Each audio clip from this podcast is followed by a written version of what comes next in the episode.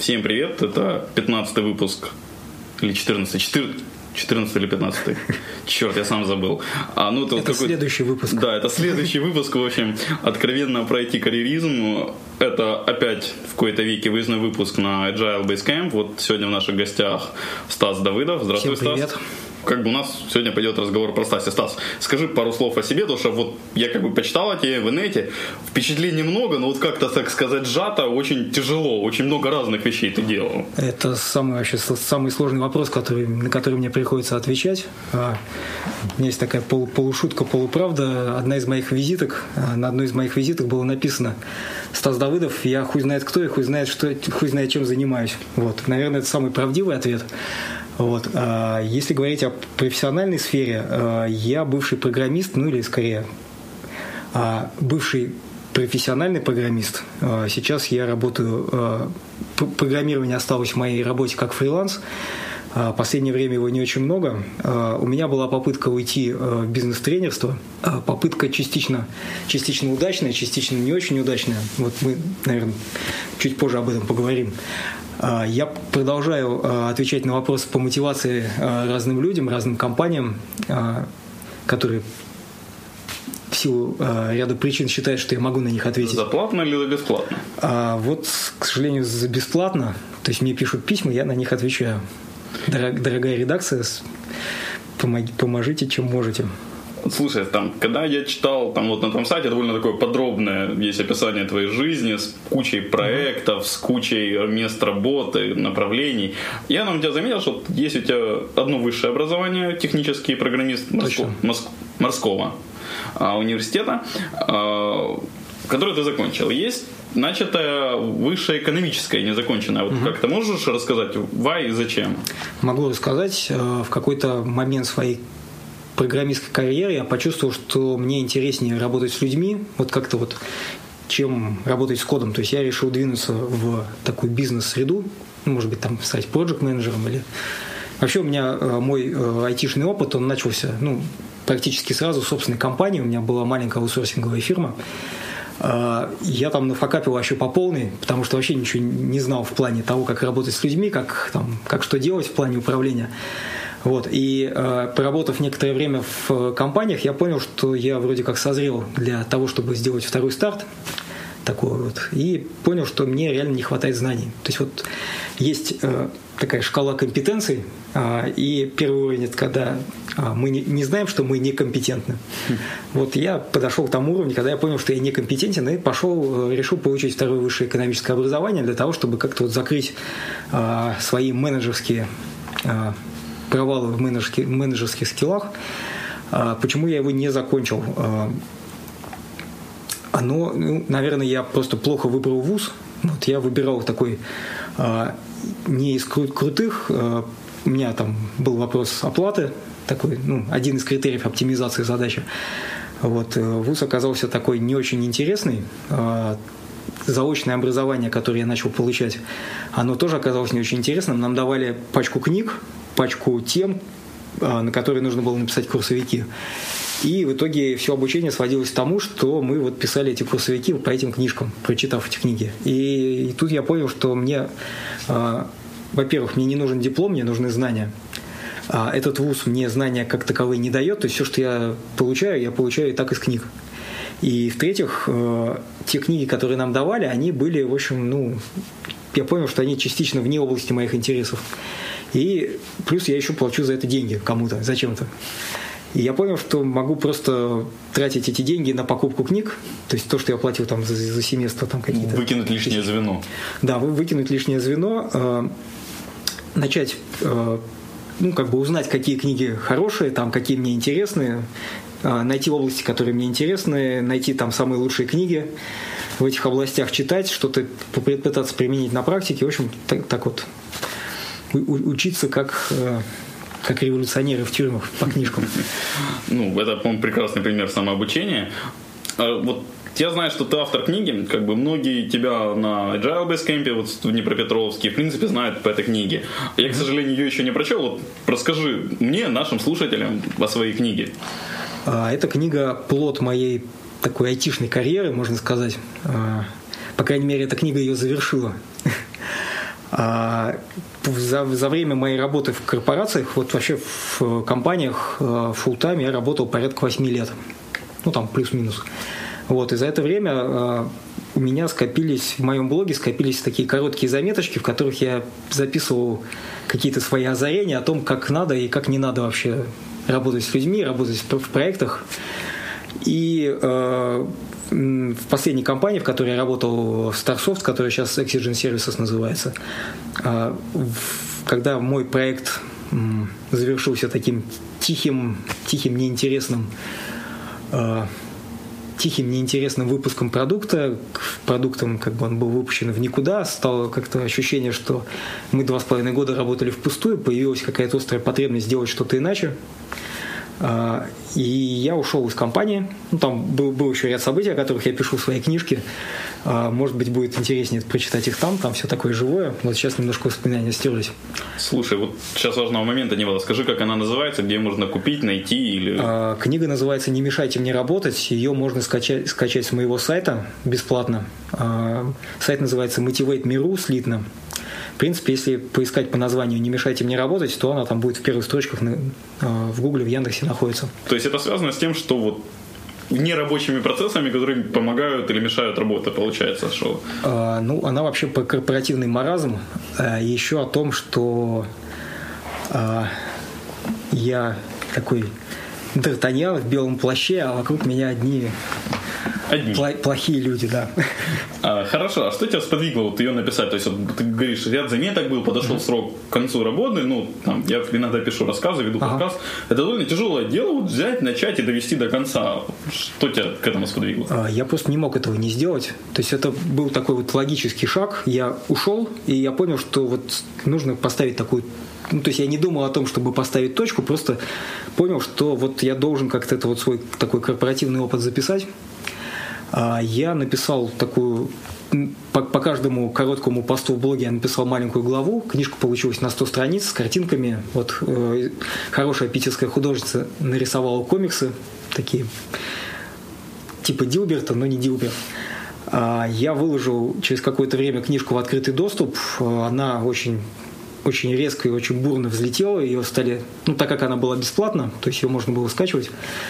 Вот. А, оплату я не требовал, хотя она была возможна. Те, кто хотел заплатить деньги, они платили.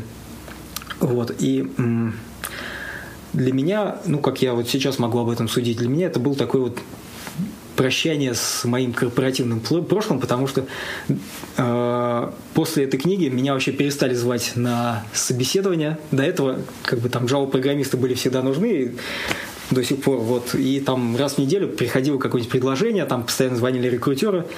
А где-то спустя а, месяц после того, как эта книжка разошлась, меня вообще перестали звать.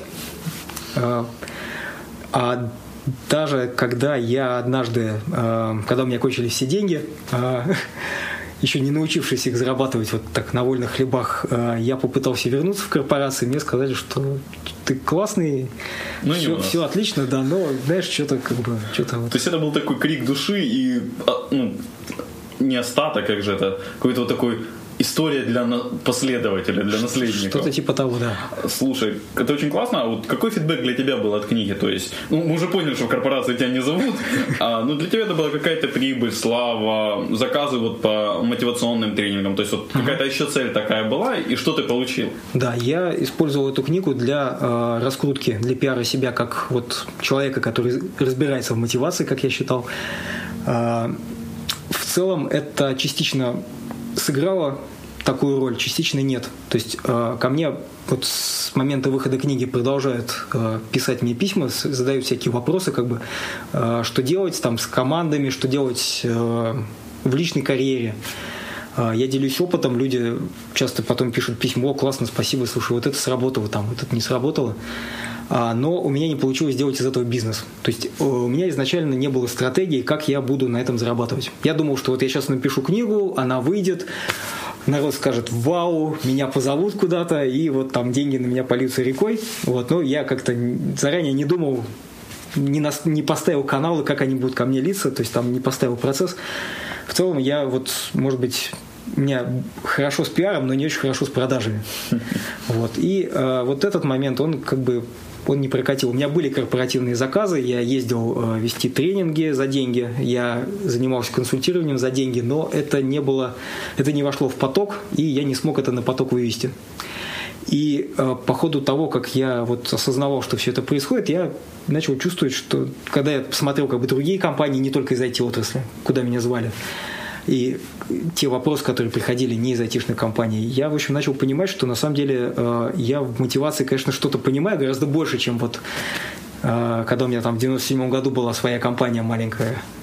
А, но, тем не менее, я где-то у меня мои ответы, они, в общем, они не прокатывают, а людям нужно эти проблемы решать. И я понял, что вот я вышел еще на один уровень некомпетентности, и мне для того, чтобы продавать эти услуги, мне нужно еще многому, многому научиться. Вот, и этот процесс, на самом деле, он не закончился, я продолжаю заниматься этой темой, вот, но я сейчас пока на этом не зарабатываю и не пытаюсь этого, этого делать. Ну, то есть ты вообще ты доволен результатом, вот, который для тебя произошел от появления книги? Это был, да, это я то есть результат оказался не таким, каким бы я его хотел тогда, когда я это все, все э, прорабатывал. А, но, тем не менее, результат оказался очень мощным. А, то есть это был такой мощный пендель, который выкинул меня из моей старой жизни. И вообще у меня очень много всего сменилось. Там кто-то говорит, что это там кризис среднего возраста. Может быть, это правда, неправда, неважно. В общем, есть планы по написанию других книг, следующих? Может, зовут, предлагают свои идеи? А, ну, вообще, эта книга была третьей по счету. У меня первые две книги, они были на тему компьютеров. А, первая книга была вообще заказная для издательства «Питер». А, называлась «Компьютер для мачо». Самоучитель такой вот. Питер любит издавать кучу самоучителей, совершенно одинаковых, но там под разными обложками. А, вторая книжка была узкоспециализированной по э, программному продукту IntelliJ IDEA компании JetBrains. Вот, это компания, в которой я работал, тоже такая книга «Точка». Вот, я ее написал за месяц до увольнения из этой компании. Она такая на 800 страниц с кучей иллюстраций, такой... О том, как надо работать с IntelliJ IDEA. Да? да, о том, как надо работать с IntelliJ IDEA. Вот, и о, о будущих книгах у меня всегда очень много всяких идей. Вот у меня есть такой список, э, где-то там в онлайне лежит, вещей, которые я когда-нибудь или, возможно, когда-нибудь сделаю. Вот, у меня есть несколько идей всяких книжек. Кто-то иногда предлагает что-то совместное сделать, но пока это не вылилось в какой-то вот какой-то продукт. Наверное, потому что э, пока вот пока не назрела ситуация, когда я не могу не, не написать. То есть у тебя получается книга это или под заказ на хорошую идею, на хорошие деньги, или вот когда вот уже накопилось, что, ну, по-моему, такой совет как раз писателя, что пишите тогда, когда вы уже не можете молчать. Да, вот у меня именно так. Значит, вот есть хороший кейс подтверждения, что такие в этой фразе что-то есть со смыслом. В этом точно что-то есть. Как тебе вот ты был девелопером, немножко писателем, и как оно вот стать тренером? Какие отличия, что нравится, что нет? А, я немножко вот такой тренерской деятельности попробовал а, на последнем месте работы. А, я работал, ну, я за ним, как бы, там был Java проект, я был там тим лидом. У меня была команда, вначале она была 4 человека, потом она разрослась до 11. Вот, и в какой-то момент я почувствовал, что что-то как-то все не идет. Я начал, вот как раз тогда я начал э, э, читать всякие книги на тему там, мотивации, коучинга, работы с людьми, в общем, всякого такого. И начал те вещи, которые я читал, читал начал пробовать на своих людях. Такие эксперименты на, на живых, по-живому ставить. Вот. И, в частности, вот тот э, подход к работе с мотивацией, который я использую э, как консультант, он вот с, с, с, создался, ну, вернее, я его заимствовал, частично доработал там из книжки «Коучинг» Макса Лансберга. А, вот. И чуть-чуть я это попробовал. Вот я думал, что я знаю, что это такое, что такое быть тренером. Вот. Ну, на самом деле, это далеко, далеко не, не все. Вспоминается, если мне не изменяет память Сократ, я знаю, что я ничего не знаю. Да, чем, чем больше я знаю, тем больше я понимаю, что я ничего не знаю. Слушай, и вот в тему мотивации тогда сразу вопрос. Может, дашь какой-то совет там, мне, слушателям, вот примеры мотивации себя, вот какие uh-huh. что может помочь какой-то совет, и мотивацию других людей, которые, от которых ты зависишь или которые от тебя зависят? А, ну, прежде всего, если говорить о мотивации, то лучше сразу отделить ее от денег, потому что вот часто, когда там слышится слово мотивация, люди сразу у них там возникает, о, деньги, там, деньги, деньги, там, премии, бонусы или там штрафы. Вот мотивация это не про деньги. Деньги это один из факторов мотивации, но он далеко не главный. А вот на своем сайте я вот на сайте, там, где книжка моя лежит, вот там э, люди могут заполнять анкеты по мотивации. Э, и за, э, сейчас скажу, сколько, 4 года уже почти прошло, с момента того, как я запустил эти анкеты, там э, набралось ну, там порядка по 3000 ответов, по 3000 человек, ответов там больше гораздо. Вот. И я составил такой вот топ-10 э, того, что людей мотивирует, того, что демотивирует. Вот деньги, они в топе, но они на третьем месте. На первом месте это самореализация и что-то там типа возможности роста, потом деньги. В общем, они прыгают, ну, в зависимости от того, там, кто, кто когда что ответит. И э, если говорить вот о том, как мотивировать себя, то есть о самомотивации, это в первую очередь для меня это поиск смысла, то есть поиск, что и зачем я делаю.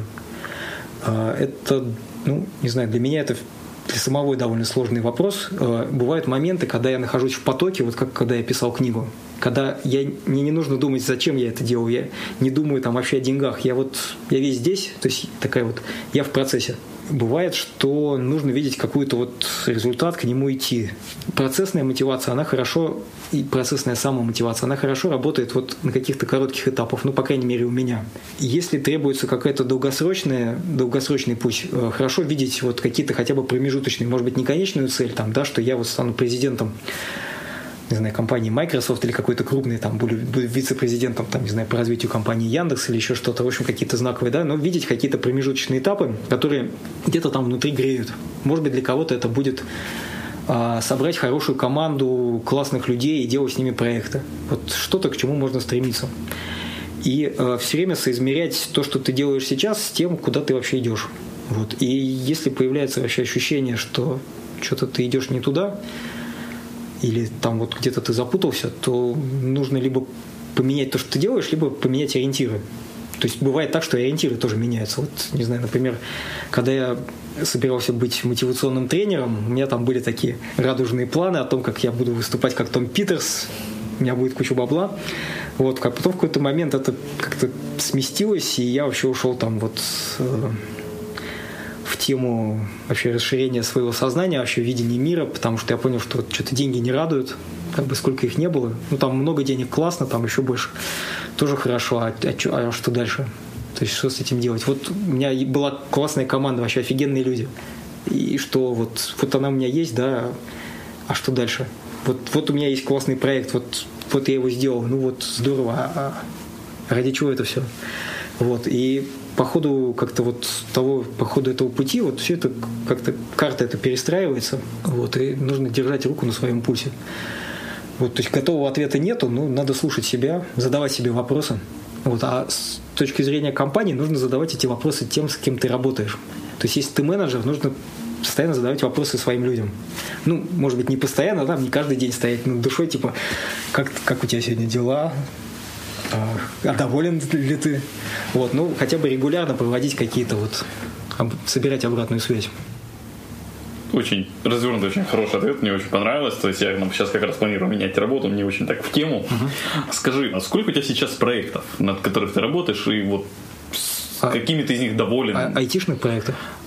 Что ты считаешь проектом, то и назови. Расскажи айтишных и не айтишных. Uh, у меня есть сейчас uh, два проекта, три проекта чисто айтишных, то есть это некие веб-сайты, веб-сервисы, э, какие-то проекты на саппорте, ну, как фрилансеры. Вот, я это делаю э, частично ради фана, частично ради денег. В общем, там все это уже настолько смешалось, что там фан от денег то есть я, я об этом даже уже не задумываюсь. Некоторые я делаю просто потому, что у меня хорошие отношения с людьми, для которых я их веду. То есть там и, и денег нету, но вот я этим занимаюсь. Три. Э, из активных проектов, ну, вот есть такой глобальный, можно так сказать, проект по э, поиску смысла того, чем я занимаюсь, по, по поиску себя. Вот он, я знаю, что у него нету конца, у него не было начала. Он меня вообще вывел из IT, то есть я пытался найти себя в IT, пытался найти себя в бизнесе. А сейчас я вот, например, как часть того, что я делаю для того, чтобы ну, вот этот, осуществлять этот поиск, я вот, например, практикую цигун. Вот э, в Днепр я приехал из Крыма, до этого мы были э, в Геленджике, практиковали цигун. Э, это такая китайская физкультура, можно так сказать. Вот, это помогает как-то разобраться в своем уме, понять, что я на самом деле хочу, что я на самом деле не хочу, что является моим, что является моими мыслями, а что были, было привито мне извне или попало мне в голову из каких-то там бизнес-книжек, и я просто взял чужие цели и подумал, что они мои. Вот я продолжаю читать книги, вот как я начал, вот когда забросил свое второе высшее, вот я продолжаю это делать. Я э, читаю, ну, где-то, ну, не знаю, там штук 10-20 книжек в год разных. То есть когда-то это были книги о бизнесе, потом они стали книгами о концепции бизнеса. Сейчас это такой перевес какую-то в сторону психологии, психотерапии, э, каких-то шаманских штук, может быть. Где-то там эзотерика появляется. Вот. Э, я продолжаю э, осмыслять мотивацию и вообще вот все, что связано с людьми, с мотивацией, уже исходя вот из каких-то новых вещей, которых я узнаю. Совершенно удивительные вещи иногда всплывают. То есть вот те, то, то, что, допустим, там постулируется на уровне там Э, менеджерских практик. Очень интересно посмотреть на это там, с точки зрения каких-то духовных практик и посмотреть, насколько оно там связано, как оно вообще вот видоизменяется. То есть что-то одно и то же, что-то об одном, что-то о разных вещах. Вот. Э, это такой вот глобальный проект. Э, есть еще вот один из моих новых проектов, вот припиарюсь, воспользовавшись, случаем. Один из новых проектов, который я вот недавно начал, он был такой полушутку, полусерьез возникла идея создать э, фрилансерское фотоагентство. А, есть э, типа фриланс.ру сайтов, adesk.com, и lance.com, где можно, компания может нанять фрилансера, фрилансер может найти проекты там, через тендеры, там все это там биллинг интегрировано. Вот, и появилась идея сделать то же самое для фотографов. Вот, у меня есть такое хобби, не знаю, хобби, не хобби. Вот я все снимаю, все, что вижу. Вот особенно люблю снимать на конференциях от людей, там они такие все смешные.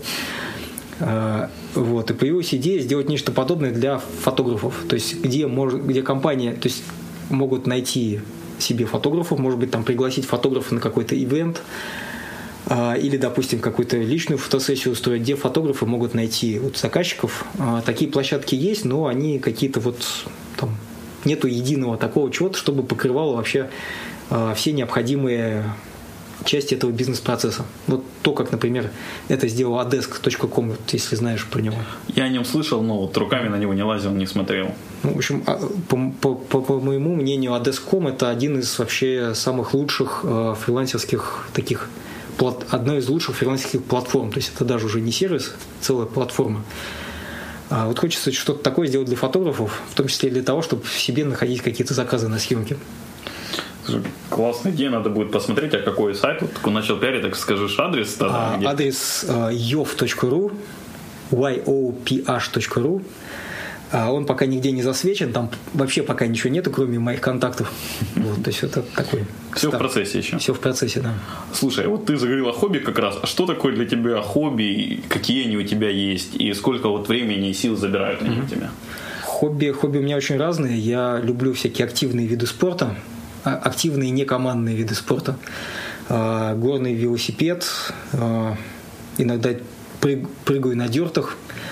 Дёрт-джампинг – это когда на кочках люди прыгают, а потом падают в грязь мордой и, и радуются от, от того, от полученных ссадин. Я учусь кататься на кайте, я катаюсь на сноуборде. Я люблю ходить пешком, в, в американском английском есть слово хайкинг. Вот это про это. Я лазю по горам, если доберусь до гор где-то в области доступности.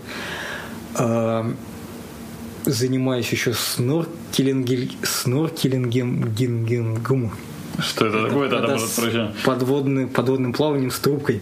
Это я, насколько знаю, я это как минимум называю фридайвинг. А, ну, фридайвинг это когда ныряют, а я плаваю по поверхности а, и смотрю на рыбок. Да, я такой light вариант. Вот. А, я путешествую. Вот путешествие для меня в чем-то как хобби. Вот я пытаюсь привязывать это к каким-то вот там мероприятиям. То есть вот, например, чтобы оказаться в Днепропетровске, я там проехал через Геленджик, Краснодар, Керчь, Севастополь, Симферополь, в общем, как-то так.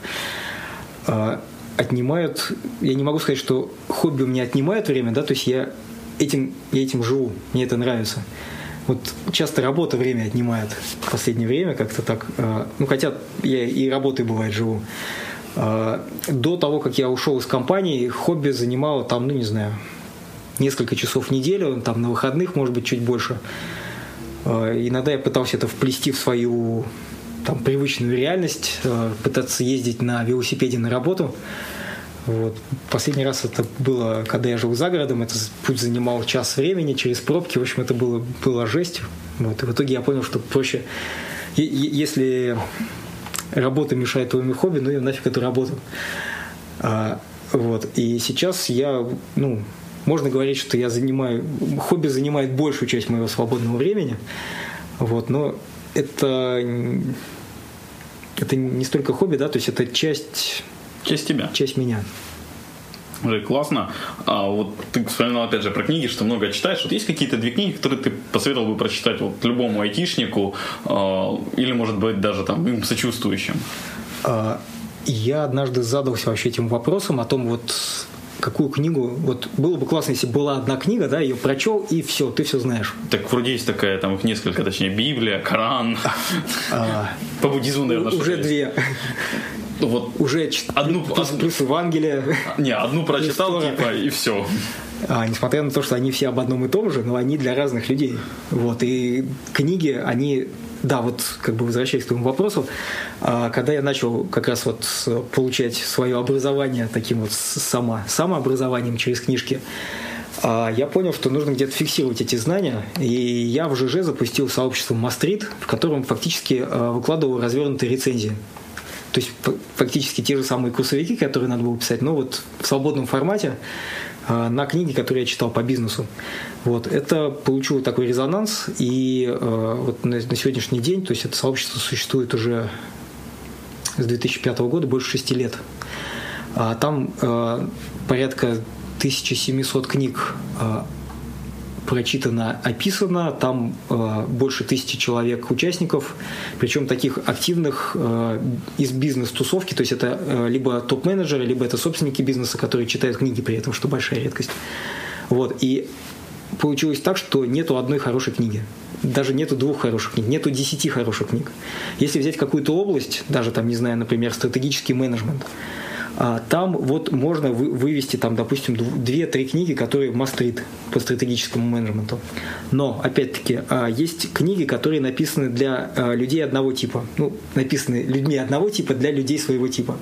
Есть э, книги, которые написаны как бы другими людьми. И, допустим, вот какая-то книга может быть вообще топ там топ-1 по версии там New York Times. Но я ее прочитаю, она классная, да, но вот как-то она мне даст мало, чем какая-то вот там книжка из, допустим, из, из десятки или там из пятидесятки, но которая написана человеком, который близок мне по духу, и он пишет именно о тех вещах, которые мне нужны. Вот, и о книгах, как и о мотивации, хорошо говорить в индивидуальном плане. Ну, вот расскажи индивидуально о своих топ-ту. О моем, о моем топ-ту. Ну, э, вот если говорить об IT, то это Том Демарко, Вообще это мастрит, я считаю. Весь или там только дедлайн? У него там несколько а, Дедлайн классный, а, вот, но это, я не считаю, что это мастрит. Вот.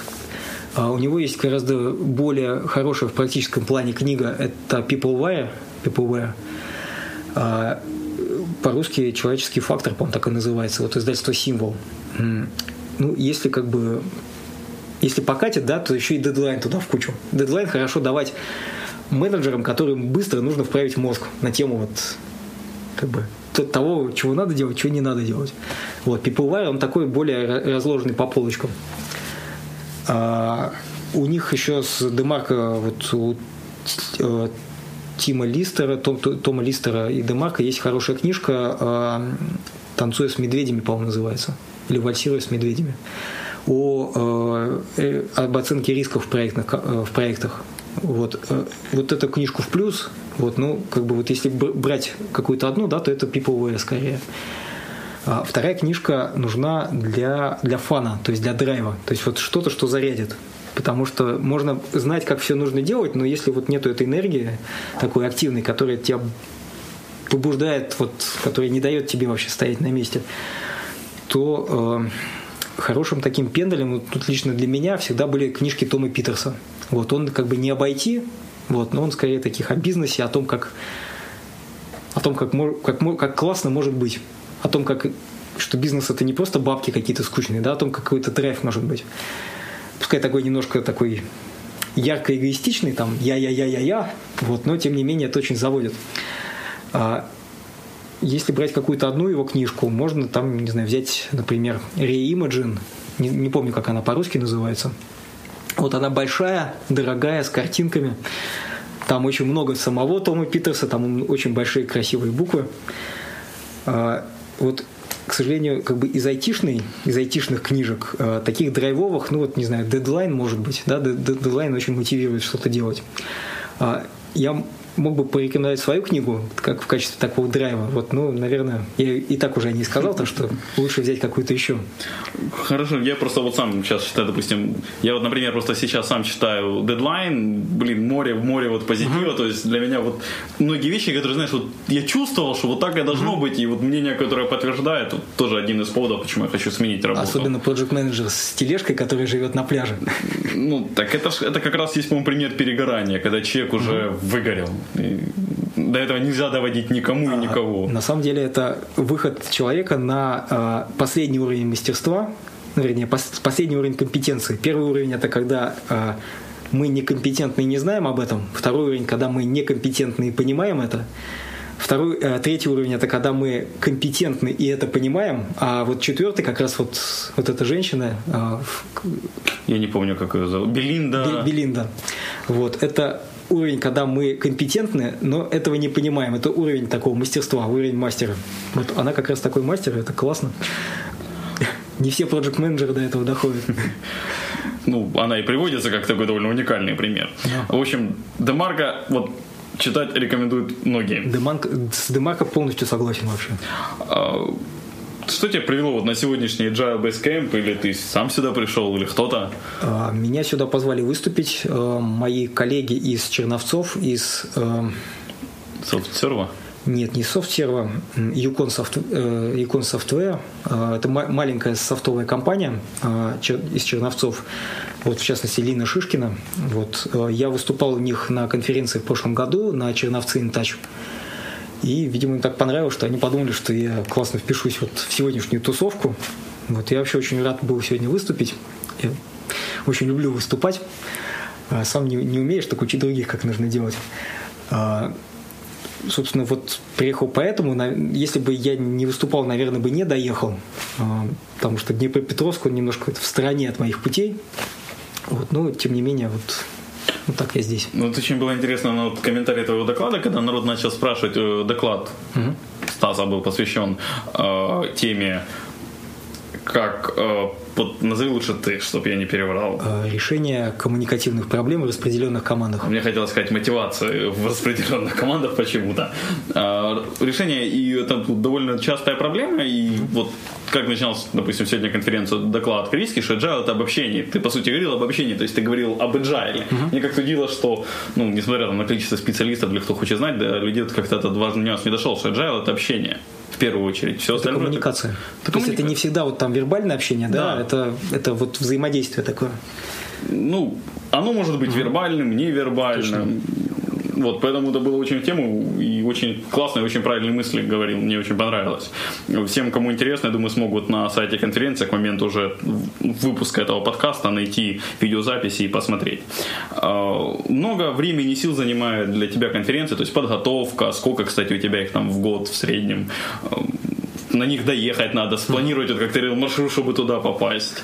Ну, а, по-разному, да, то есть вот в этом году это, по-моему, уже сейчас скажу, раз, два, это четвертая конференция, на которой я выступаю. Так как мне это нравится выступать, это не отнимает каких-то там особых сил, да, это требует времени на подготовку, особенно если это не моя там накатанная тема про, мотив, про мотивацию, о которой я могу там, меня ночью разбуди, я там прочитаю лекцию на любое количество времени там с кейсами и прочим. Вот мне было интересно выступить на сегодняшней конференции, потому что в целом, да, я вот как бы сталкивался и с коммуникационными проблемами там, с той или иной стороны в командах, э, но я никогда при этом не выступал. То есть для меня тема как для докладчика, она новая.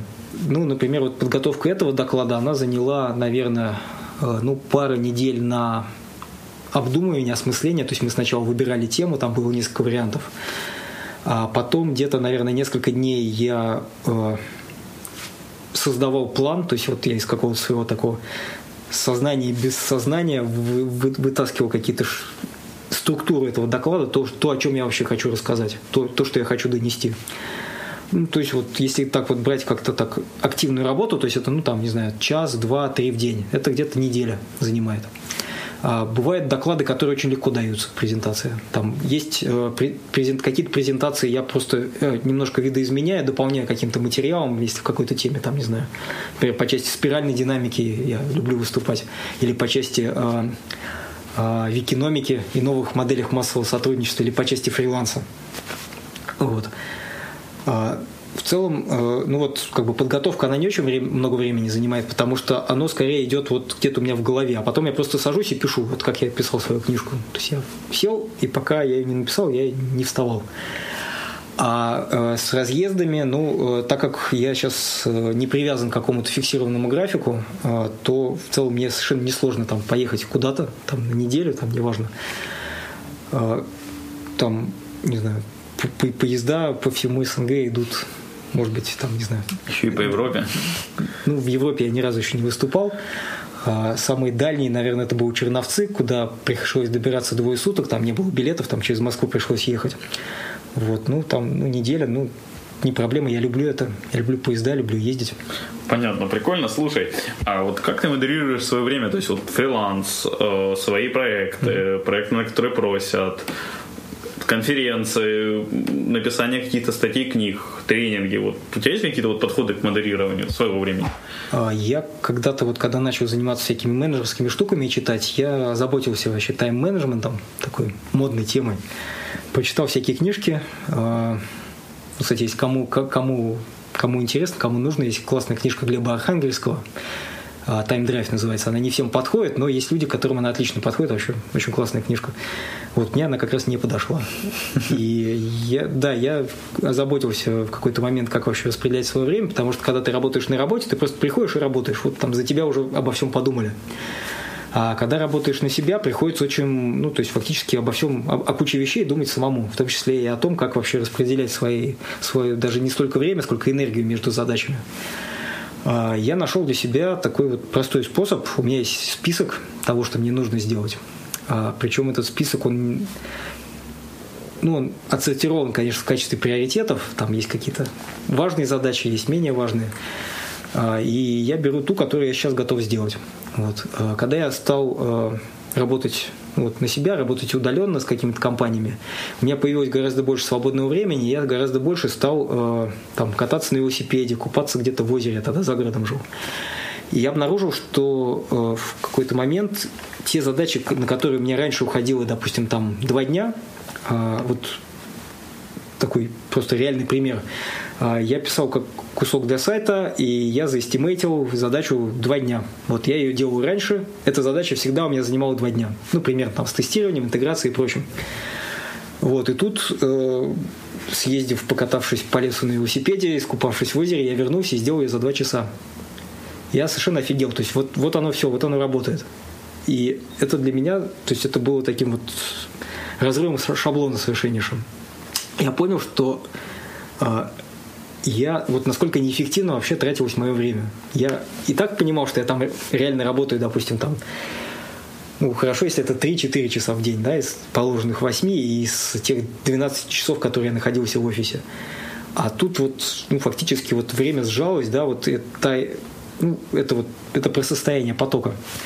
И я понял, что лучше всего делать то, что в данный момент является для тебя наилучшим. Вот это как-то чувствуется. То есть вот я прохожу по этому своему списку и думаю, о, классно, я хочу сейчас вот это сделать неважно, что вот у меня сейчас висит задача, я знаю, что через 5 часов э, в Skype выйдет мой заказчик, спросит меня об этой задаче. Я не буду волноваться, потому что я знаю, что я сейчас вот сделаю вот это, а потом у меня что-то включится, и я очень оперативно сделаю то, что нужно. Если я это не сделаю, то если я сейчас возьмусь вот за эту задачу, которая сейчас не катит, э, я больше с ней провожусь, сделаю там больше багов, э, в итоге все будет хуже, мы все это перепишем.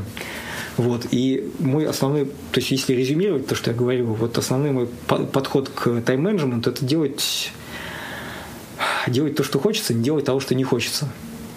А делать действовать тогда, когда есть силы, и не действовать тогда, когда сил нету. А, или, может быть, сначала найти эти силы, а потом уже делать. То есть идти через энергию. Чем-то напоминает канбановский подход. Ну, наше как бы время uh-huh. закончилось, давай будем закругляться. Очень большое спасибо, много классных, полезных там, ответов, инфы. А, пожалуй, что-то нашим слушателям.